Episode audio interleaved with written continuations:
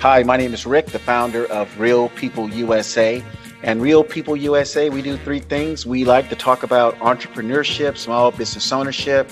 The second thing that we talk about is how to help Republican candidates boost their campaigns through podcasting and through our five point platform. And the third item at Real People USA we do is that we talk about issues uh, concerning real people, you know, in real situations. So my guest today is a returning guest. His name is Rubin Young. He's a District 23, Florida candidate running for Congress, and he's running against uh, Debbie Wasserman Schultz. And he does have a primary opponent by the name of Carla Spalding. So uh, we, we're doing this podcast episode today just to talk about you know, three different topics. One is the ups and downs of life. The second we will talk about is is uh, the the website fec.gov, which is the site that shows how much money candidates raise. And the big question is, what do they do with this money? And the third topic we will talk about is, you know, Broward Dade or Broward Miami Dade and and just the the struggles that Republican candidates have trying to you know weave their way through the maze of obstacles that kind of look like they're set up just for Republicans. Hey, how you doing, Rick? Rick, I really appreciate the introduction. Uh, I always like to give a formal introduction for myself, just for the record. My name is Rubin Young. I am a congressional candidate running against Debbie Wasserman Schultz. Uh, in 2022. I'm running the uh, for the cause and not the calls because we know now that there's a lot of things that goes on in elections, and I'm certainly one who like to take the opportunity to analyze the problem and to see if there's a resolution or solution uh, to our problem. And I think I've come up with some solutions but I'll wait until you ask me those questions. But again, I want to thank him and uh, for allowing me to come back on uh, your program. I really enjoy interviewing with you. I really enjoy the conversations that we have when I come on your show. Very intellectual type conversations, very thought provoking conversations, and I I enjoy that uh, interviewing when I have opportunity to speak with you. All right, Mr. Young. Well, I tell you what, man. The first thing I want to talk about is you have a very exciting start for your campaign. Now, people may say, oh, that must means he's raised hundreds of thousands of dollars. But I think listeners might appreciate if you talk about uh, how you got to where you are, and with this, with this, uh, getting these petitions signed, and some of the, uh, the, the the the peaks and valleys you had with that, and then we could talk about just in life in general you know, how do you got how do you got to this point since you were like 20 years old to where you are now? I think you're 60. So take it away, Mr. Rubin Young. Oh, okay. Well, let me see where I want to start. Uh, the conversation that I want to share with the listening audience of is where I am right now and what makes me do the things that I do because the fact that I'm now running for Congress. But you know, this is not my first election. I ran uh, my first election when I was uh, 28 years old. I uh, used to work for the uh, clerk of court under the uh, Honorable Richard P. Brinker. And that's where I had my first taste of running for political office because I've always believed in service. I've always believed in public service. But now I'm finding out, Rick, that uh, politics is now big business and that you have people uh, betting on uh, candidates are betting on those who they think will win or lose, like they're like they're uh, at, at, the racetrack, like this, like they're betting, like they're betting on horses, and they don't really care which candidate wins. They uh, now they have their money spread around. They they have their money on several different horse races. If if you if you appreciate the metaphor, they have their uh, their money spread about several other candidates and hoping that one of them come in uh, that would uh, bring some benefit to them and their pocket. So this is why we are having the situation that we're having in trying to get candidates uh, in office, especially Republican candidates in office, because of the money that's involved. You have candidates, uh, they raise money. In my campaign, I'm a grassroots person. Uh, I'm in this uh, in it because I'm I'm in it for the real reason. I'm in it for the right reason. I'm in it because I think enough is enough. It is now time to have somebody that will go to a go to a, a place to go into a, a, position that's for the people, by the people, all the people. Somebody that will go in there uh, and fight the good fight of uh, fight of faith. And this is who I am because my campaign has raised about three thousand dollars.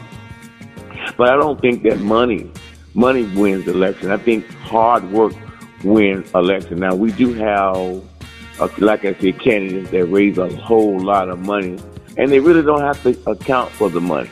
They really don't have to spend all the money on their campaign. Uh, they bring in a whole lot of money, but they, when you look at uh, their reports, like you said, if you go to the FEC and you look at their reporting, and you'll see that their money is all over the place. Their, their money is not placed in what campaign funds are supposed to be raised for. Rick, uh, campaign funds are supposed to be raised to get the message out, but often you you don't see that in a lot of the reporting. Uh, I think in FEC.com when you're searching and researching how candidates are utilizing the funds, and that's why I always run out of my own pocket because I don't want anyone to ever say that I'm raising money to live on like I know a lot of candidates are doing. They're in these races. They're in these races to, to raise money so they can live. And uh, we understand that the economy, the economy may not be as well. So uh, you, you have a lot of creativity out there when it comes to campaigns, donations, uh, raising money from donors, and don't have to give an account of how you're spending the donors' money. And I think that is wrong. But with my campaign, my campaign is a boots on the ground campaign. My campaign is in your face campaign. My campaign is a campaign that's in it for the cause and not because I have to get paid. Because I don't think that's what a, a public service. Okay, but let me let me ask you a quick question for a second. Okay, so what you are implying let's say, for instance, if I raise, let's say, several hundred thousand dollars, can I use three or four thousand dollars of that money per month to pay my house payment? Well, that's a very good question. I have a report, and I, let's go back to last year election. We had Carla Spalding. She raised a whole lot of money.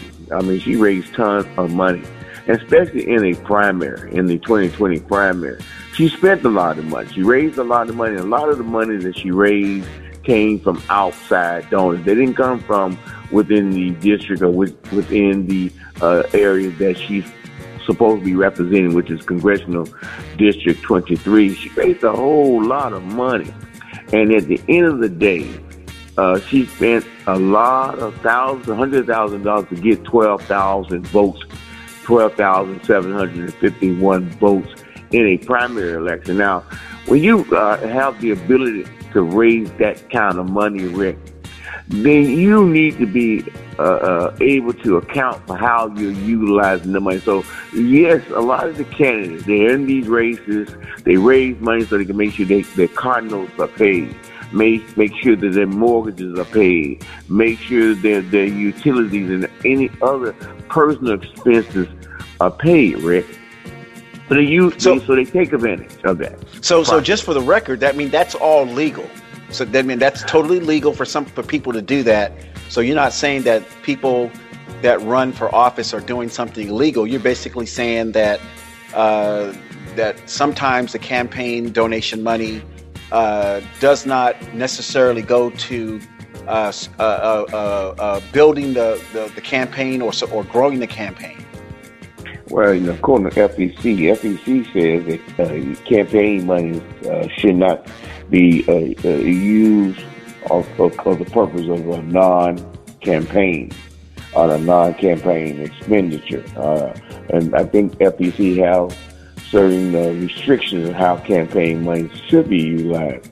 But oftentimes you have candidates who are in these races. I don't know if they're working with the, uh, their, uh, their counterparts or working with other uh, opponents in the race to, to keep other opponents out of the race.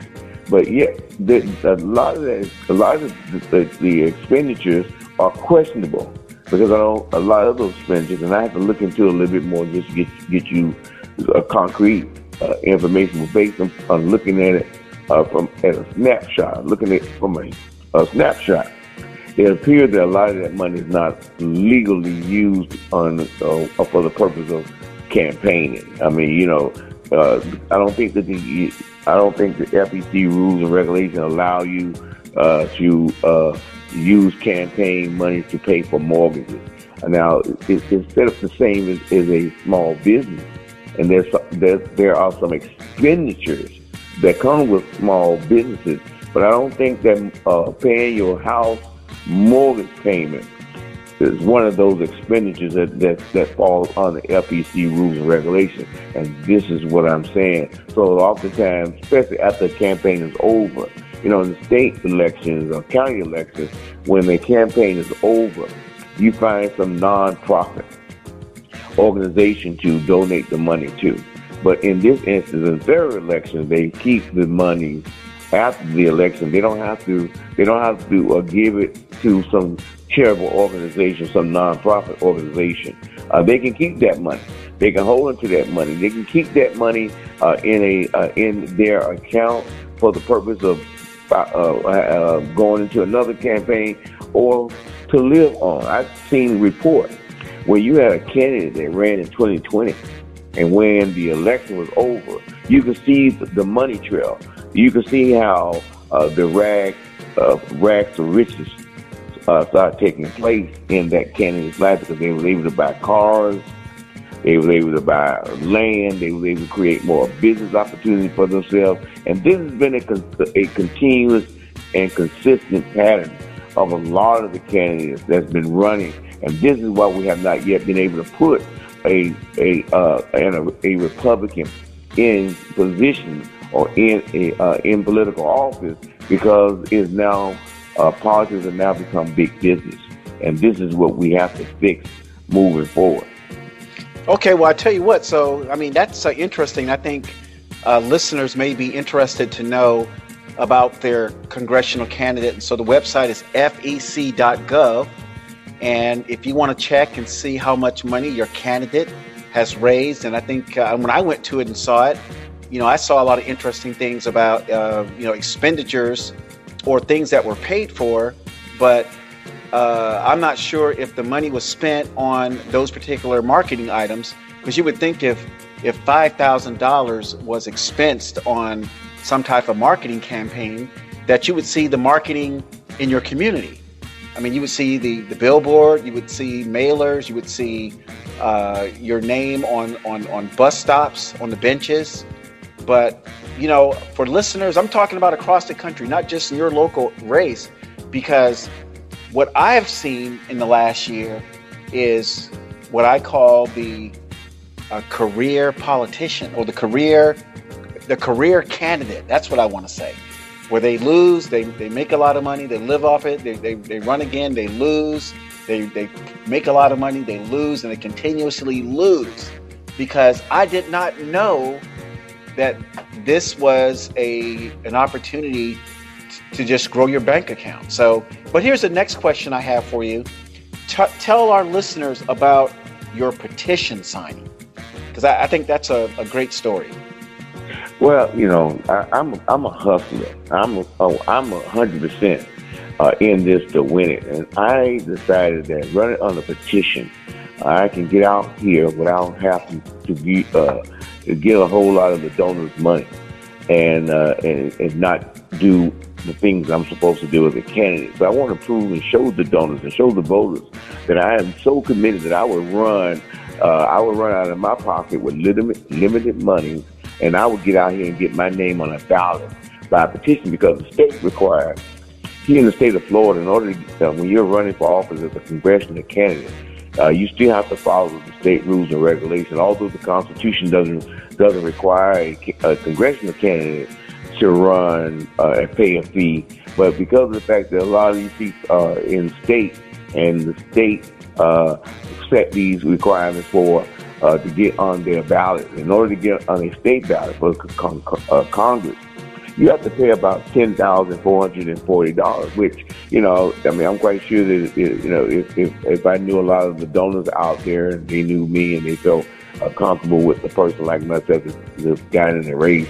Uh, for uh, Congress, one of the highest offices that you can uh, you can re- uh, get into, but I want to prove to the donors. So I've been out here going to various places with a uh, candidate petition. And I'm actually out there talking to people. I'm actually out there asking people for the opportunity to get on this ballot so I can I can run and compete, so I can win this time and not next time.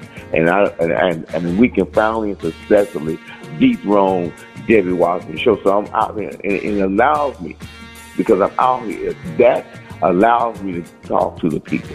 It pretty much forces me to find what the concerns are of the, of the, of the, of the voters, what the concerns are of the district. It allowed me to go different uh, places because now we're in uh, reapportionment where they're redrawing the congressional lines, and it allowed me to go to states. It allows me to go throughout the state to various counties within the state, Sarasota, Orlando, Jupiter, you know, you name it, I've gone there. And I've gone there and I've met people and I've talked to people and I've and, and in that process of actually talking to people because uh, one candidate ran, I think last year, and all that candidate did was put billboards all around the place. And you can't win elections like that. You got to get out there. You have to shake their hand. You have to engage. You have to talk to the people. You have to kiss the babies. You have to do what's required so people will have a good sense that you care, that you care enough about them that when you get into this position, this congressional position, you will be their voice. You'll be the advocate. You'll be somebody will put good legislation on the books. And this is why I'm showing the voters my commitment to this process, why I'm running on a petition, going through the good times and the bad times, going through people that take that that when you turn your back, you find petitions missing, and mm. then you have to get out there and work a little harder to get those petitions back. I one I went to one event and and I had my bag somewhere, Rick, and I was out there collecting signatures. And when I got back to my bag, 104 petitions were missing, Rick. 104 petitions. I spent uh, all day in Sarasota pretty much at a rally. And I had to come back home to the district and I had to start working harder to regain those 104 petitions because I'm doing everything I can. I didn't know the amount of you know, mischief, mischief in this in these election I didn't know that people would do those dishonorable things in these kind of elections. But you know what, Rick, I'm tough enough. I understand that's the fleas that goes with the dog. So my petition running, my running the petition, going various places. I've got now gotten to a place now, Rich. I have about four, 1,455 petitions. The state only requires 1186 because we are in reapportionment. The state requires 1,186 petitions to get on this ballot because of the reapportionment. So I'm in a position now. I'm that close to hitting the target. I'm that close to getting my name on the ballot petition, but it was not easy. I started my petition gathering in March, and now we're in June, in the month of going to August, and I'm now sitting at a point where I feel comfortable, but I can't ease up because sometimes the petitions, people uh, giving you information that's not correct information, and they give you uh, the wrong birth dates, and they give you uh, uh, petitions without signatures on them. So you have to get out there and work twice as hard in order to achieve your objective. Because this is my dream. This is my dream. So I have to take the leadership role in making sure that my dream is fulfilled. So I, I, I thank God that He selected me at this time, this hour, this moment to run for this seat so we can bring relief to the people this time and not next time because I'm in it to win it. Hey, so I was just thinking you know, I know some of the people that you're running against in the in the general and the primary, and I think I think you should put some billboards up. I think you look better than uh, than Debbie Wasserman Schultz and Carla Spalding. How come you haven't put up any billboards? Because you look better. I mean, what do you think? well, no, Rick. I, I normally like. I mean, I, I uh, when you mentioned Carla, you know, Carla, she's cute and she's nice. I, I'm not in the race to be nice. I, I know. I normally refer to myself as a frog sitting on a pole. You know, I don't, I don't, I don't go around uh, harboring over looks because sometimes looks can be deceiving. You know, sometimes that what what may look like gold may not be gold. You know, and my heart is pure as gold because I'm in this race for the right reason. I've lived in in Dade County for a great number of years. I've seen a lot of the communities, especially the inner city communities, overlooked. I've seen business uh, businesses, small business owners overlooked. I've seen where children aren't receiving the type of quality education that they need and deserve. And I know that there's a lot of communities out there that don't feel safe and secure. And that as a congressional representative, that would be my undertaking. My job would be ensure that our elections are protected. My job will be ensure that we support and defend the Constitution, the unadulterated Constitution of these United States, and vehemently protect and defend it with, with all our muster. So I've lived here all my life. So I believe that I'm in it for the for the right reasons, and because of the, what, what I believe that I'm in it for the right reason. Money is not anything that I'm looking at. I know you need money to win elections, and I know that a lot of people when they look at folks and say, "Oh, they look so pretty and they have nice uh, eyes, nice hair," and then they look look at me and say, "Look at that little frog sitting on his log." But I may be the one. I may be the one for the job. I may be the one that that want the job because I want to serve people. I may be the one that believes in public service. I may be the one that will treat the person with respect, will, will treat somebody with dignity. I may be the one that will go out of my way to help any and everybody. I mean, that's that's my that's my life. So I may be the one, but sometimes we look at we we take something and we judge it, and we look at it uh, in a in a way that we may be missing an opportunity because it may not shine or it may not glitter, it may not look like gold, but but but but we may overlook an opportunity because that may be the, the diamond in the rough. But we'll never know because we never give that opportunity. We never give that that frog a chance to be kissed by a princess and turn into a prince. So that, that that's been my life story. That's why I work as hard as I do, Rick. I work doubly hard. I mean, I work pretty much 24 7 trying to serve the people of this of this district as a candidate. I'm taking stands now. So I built a lot of friendships, and I hope in these friendships come out for me in the primary, and uh, you know, and give me an opportunity to move into the general election. Well, I tell you what, you have a, a very unique story, and uh, I know that you said that you know life has been good recently, but you also said that uh, there have been some some some low moments in Rubin Young's life so do you want you want to tell our listeners a little bit about that? Well, you know, we, I mean, there have been a lot of little moments in my life. At one, point in time, I lived uh, homeless as a homeless vet, and um, I had a job making about sixty-five thousand dollars a year. I used to be a, a union representative. I fought for people's jobs. I fought to protect their, their incomes. I, I, I, I did a lot of uh, defending and advocating and standing up. You know, um, I served my country as a uh, as a uh, administrative specialist. I worked for the headquarters of the army. And there's been a lot of uh, uh, low points in my life. When I was in the army, my brother got killed, and that took a toll on me. And, and the death of my brother uh, placed me on a path of standing up and fighting for rights of people to make sure that nothing like that happened to uh, any other person. Uh, when I was a union rep, I got terminated from a job because I uh, warded off the advancements of my employer. Uh, you know, um, and, and, and you wouldn't believe uh, when it comes to uh, people being harassed uh, within the workplace and the things that they have to uh, go through in order to keep their jobs to keep their income because of the fact that those things like, you know, being terminated without just cause, they, they do happen. So those a low point in my life, and then I end up homeless. Uh, you know, I end up as a homeless veteran, uh, you know, in a in an abandoned building. Uh, but but I never gave up hope. I never gave up my belief. I never stopped believing that God would rescue me and get get me out of this the situation, you know, that I was in because it was a new experience for me.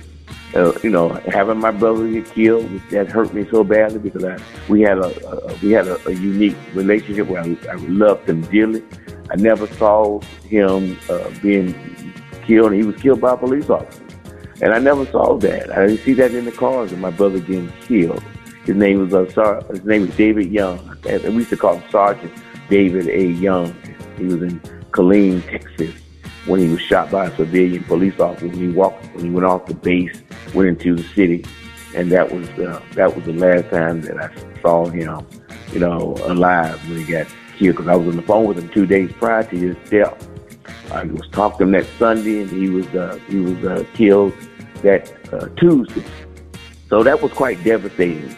But that was those were moments that made me. Those were the moments that began to change me. Those moments started shaping my started shaping my character, shaping who I am, shaping my belief system, shaping my commitment level uh, to where I want. I don't want that to happen. And I never called for the defunding the police. And um, even when I lost my job with the union, I ended up in the street. You know, I still was kind. What it did, it got me closer to God because I began to go go to church more.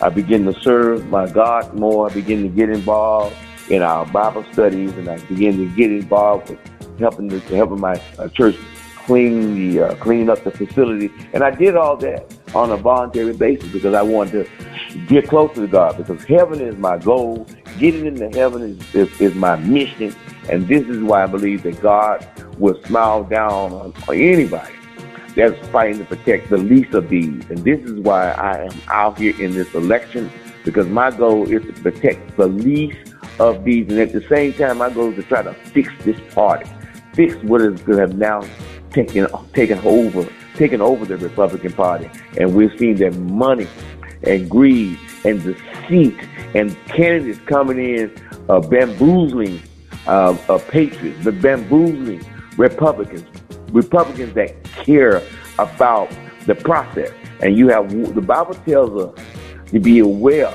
of wolves and sheep clothing. And I'm not saying that all candidates are doing that, but we certainly have enough candidates that's taking advantage of this party, and that must stop. And this is how we're going to begin to fix this by putting stop gaps, uh, stop gaps in place. Well, I tell you what, uh, Donald Trump really exposed what I consider uh, he, he pulled the onion skin back on the Republican Party because I think before Donald Trump, people were just just moseying on down the road thinking everything was just fine. But when he said there was a, a, a deep state and, and the swamp, little did we know that, that the swamp was really, really deep. And it really exposed some people that we thought were loyal Republicans. And we find out that they are traitors, they are turncoats, and they are, some of them, not all of them, are bought and paid for and that has to stop. And that uh, so I'm so glad you're running. I believe uh, of all the people that I've met, you are the most authentic candidate because I see what you're doing. Uh, uh, I mean, you you had this meeting and you, you did this talk with the uh, Republican Club out in Tamarac, and you didn't know it was a Jewish club, and these folks gave you a standing ovation. So that meant, yes, that means a, that was a, that meant a whole lot to you, I bet.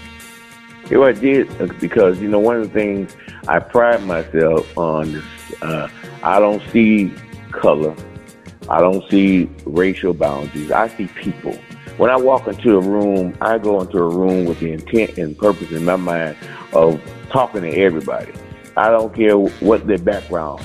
Uh, if, if, if, they are uh, citizens, if they are Americans, if they have uh, love for their country, their love for their Savior, their love for their God, if they have love of wanting to do what is right, uh, they have me. I'm there So when I walked into it, I didn't even know I was in a, a meeting of the uh, the Jewish faith. And when I started, and I was sharing with them because I wanted them to get to know me. Because oftentimes people they misjudge you. Uh, they look at you, or they look at a facial expression, or they look at a hand movement, and they automatically put you in a in a category. And and so I went I went in that room with the purpose in my mind of letting them get to know me, letting them get to know me as the candidate, letting them get to know me as the person that will stand and fight for them. Because one of the things I found in this on this journey, I found that Debbie Wasserman Schultz and a lot of the Jewish faith, a lot of the Jewish people here, they only put up with her because they said that she sees right now that uh, that's all they have of someone that will protect their interests. That's all. She's all they have for somebody that will speak for them, and she doesn't even uh, uh, stand up and protect Israel. She don't support Israel, and that's one of the main things that the Jewish uh, believers or the Jewish people want. Somebody that will, that will stand up for them and somebody that will stand for Israel, which I do both because when I went to a couple of the rallies, when I was out there in those rallies uh, to to to uh,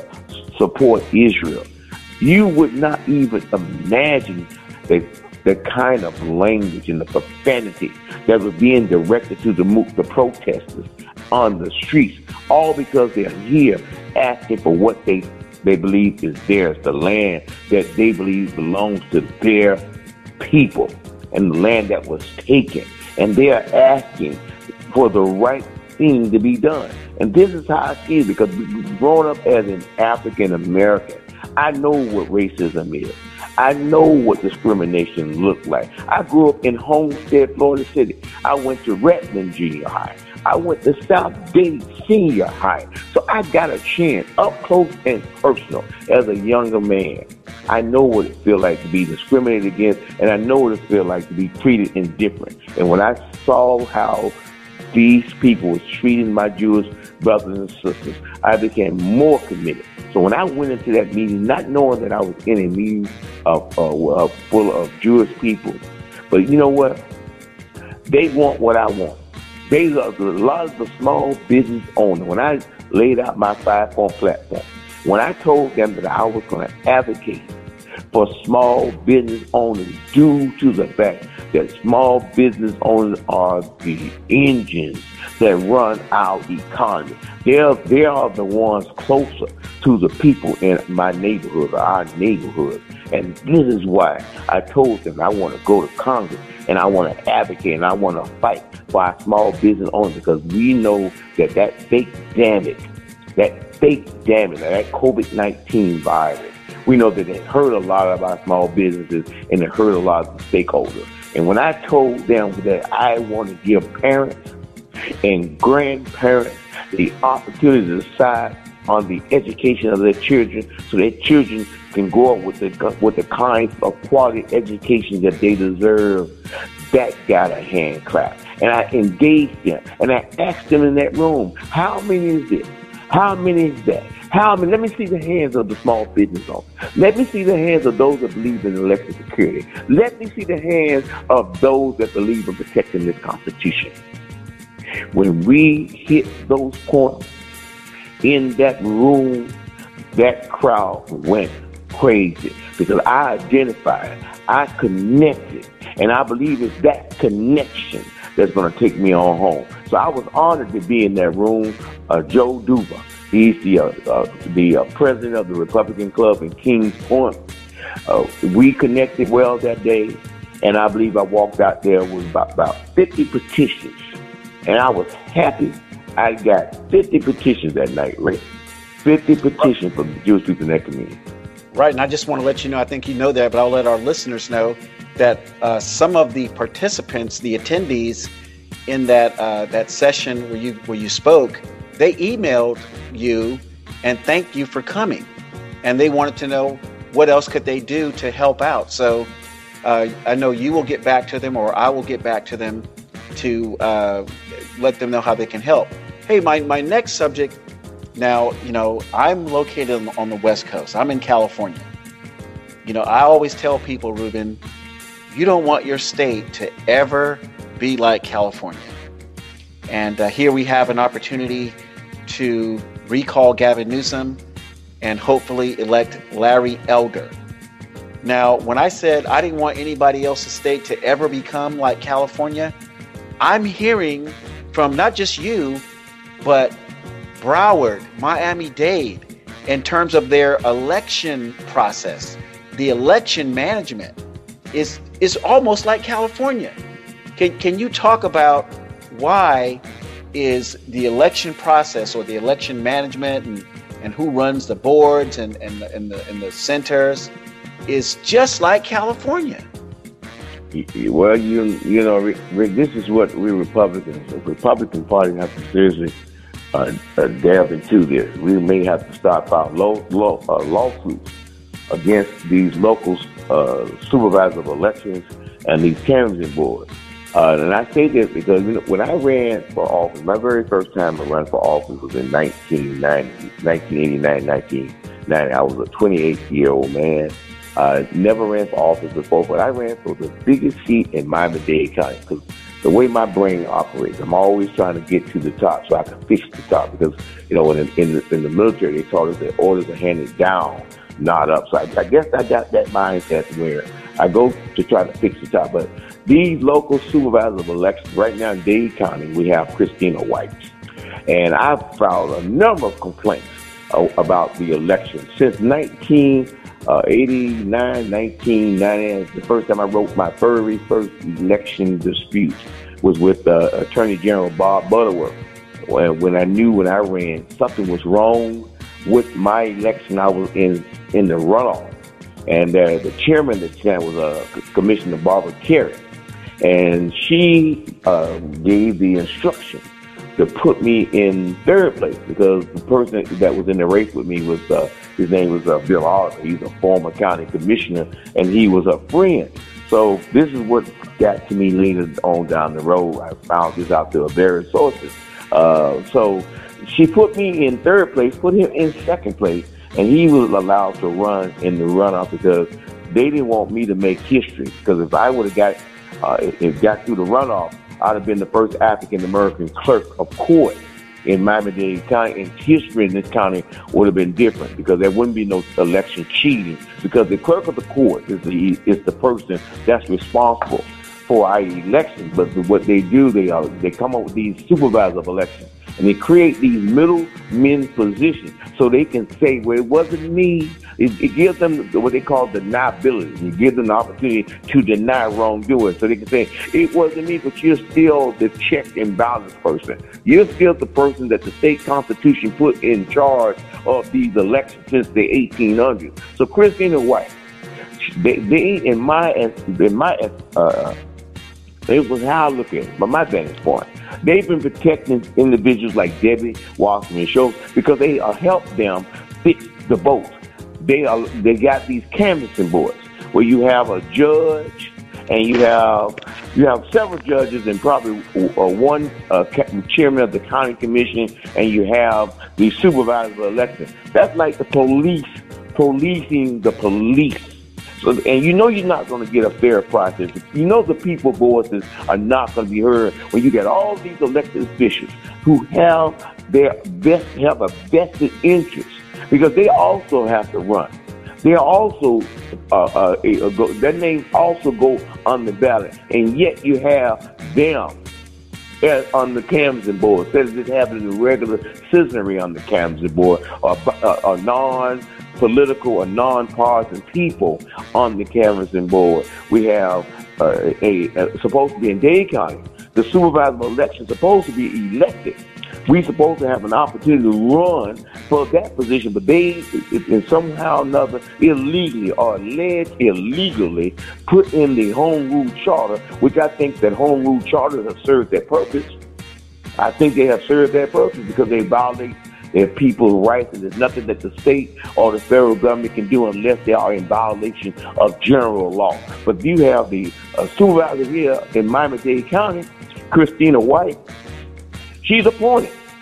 So in that appointment, she don't have to answer to the people. She answers to the commission or she answers to the clerk. But there's no other answering because they, they did something to the charter which they circumvented the state constitution because the position is in the state constitution. And they they they they they, they did something by including her position, which is a which she's a state constitutional officer.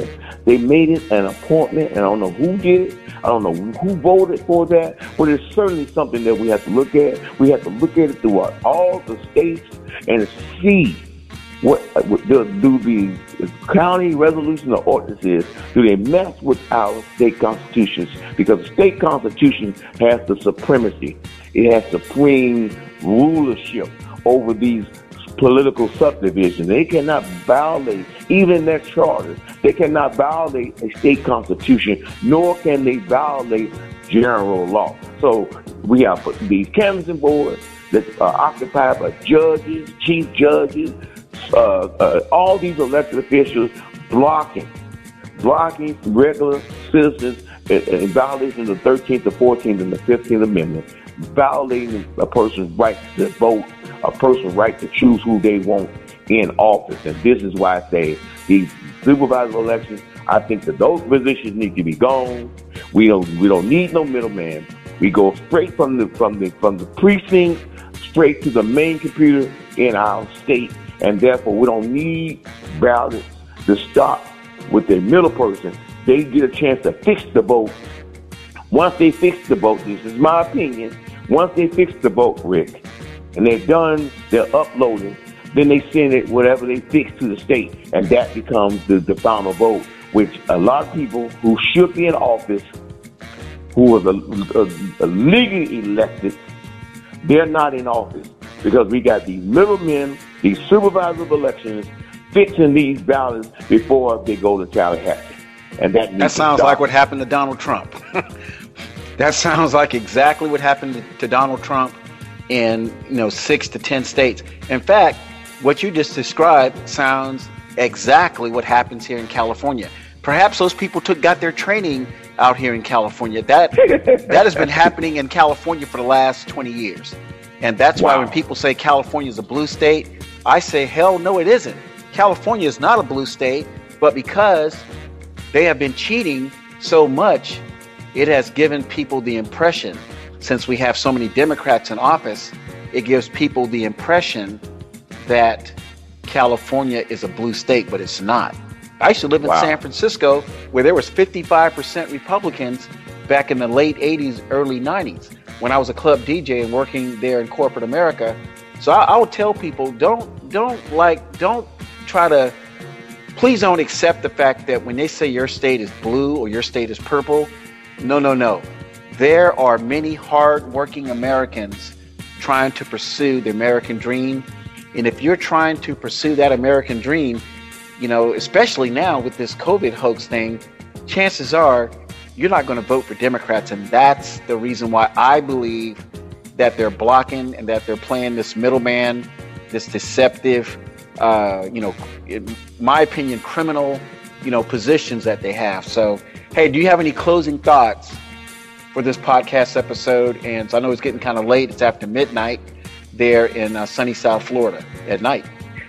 Well, the, the, the, only, the only thought right now that I want to put out, uh, I'm running against Debbie Wasserman Schultz. I want everybody to check me out. Go to my website, uh, ryoungforcongress.com. Uh, get in contact with me. You know, volunteer. I mean, we you can. There's a lot of things you can do. You don't have to actually be in, in my state to uh, to assist. If, if, if we are, if we say that we're going to take back the house, then damn it, let's take back the house. Let's get real. Let's get serious. We have candidates out here running, like myself, like others, and we don't receive any support from our party. But yet we are Republicans. And I constantly tell people, Republicans are not Democrats. Republicans are not Democrats. But, but, but when you leave your candidates out, it's because if they don't have money to pay you, which the money can, can come overnight because we had 84 million patriots voted for President Donald Trump. If I got $1, $1 from all these patriots, and go to my website, and I got one dollar for 84 million pages, I'll be able to run and compete because Debbie Wasserman Schultz can't beat me. She cannot beat me. She cannot out campaign me. She cannot outwork me.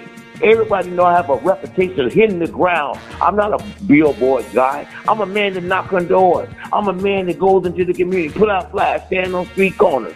That's the kind of man I am. Carla Spalding, she can't outwork me. Putting billboards up, that's not how you win. I have a good possibility. Looking at the numbers, I believe that I can win. But when they count me out, I count myself in. So I'm in it to win it, and I'm asking everybody, go to my website, read about me, help me, and we can take this house seat in 2022. Again, my name is Rubin Young. Thank you very much, Rick. All right, you just heard from Rubin Young, uh, congressional candidate running for Congress, District 23. He is running against Debbie Wasserman Schultz in the general, and he has a, a primary uh, opponent. Her name is Carla Spalding, and uh, and I tell you, man, you know, the tea leaves are telling me that there are some big things in your future. I know what you're doing. I'm, I'm helping you do it, and I think we're gonna we're gonna be very uh, successful and victorious. Have a nice night, Thank Rubin. You. Thank you, now. All right. Bye bye.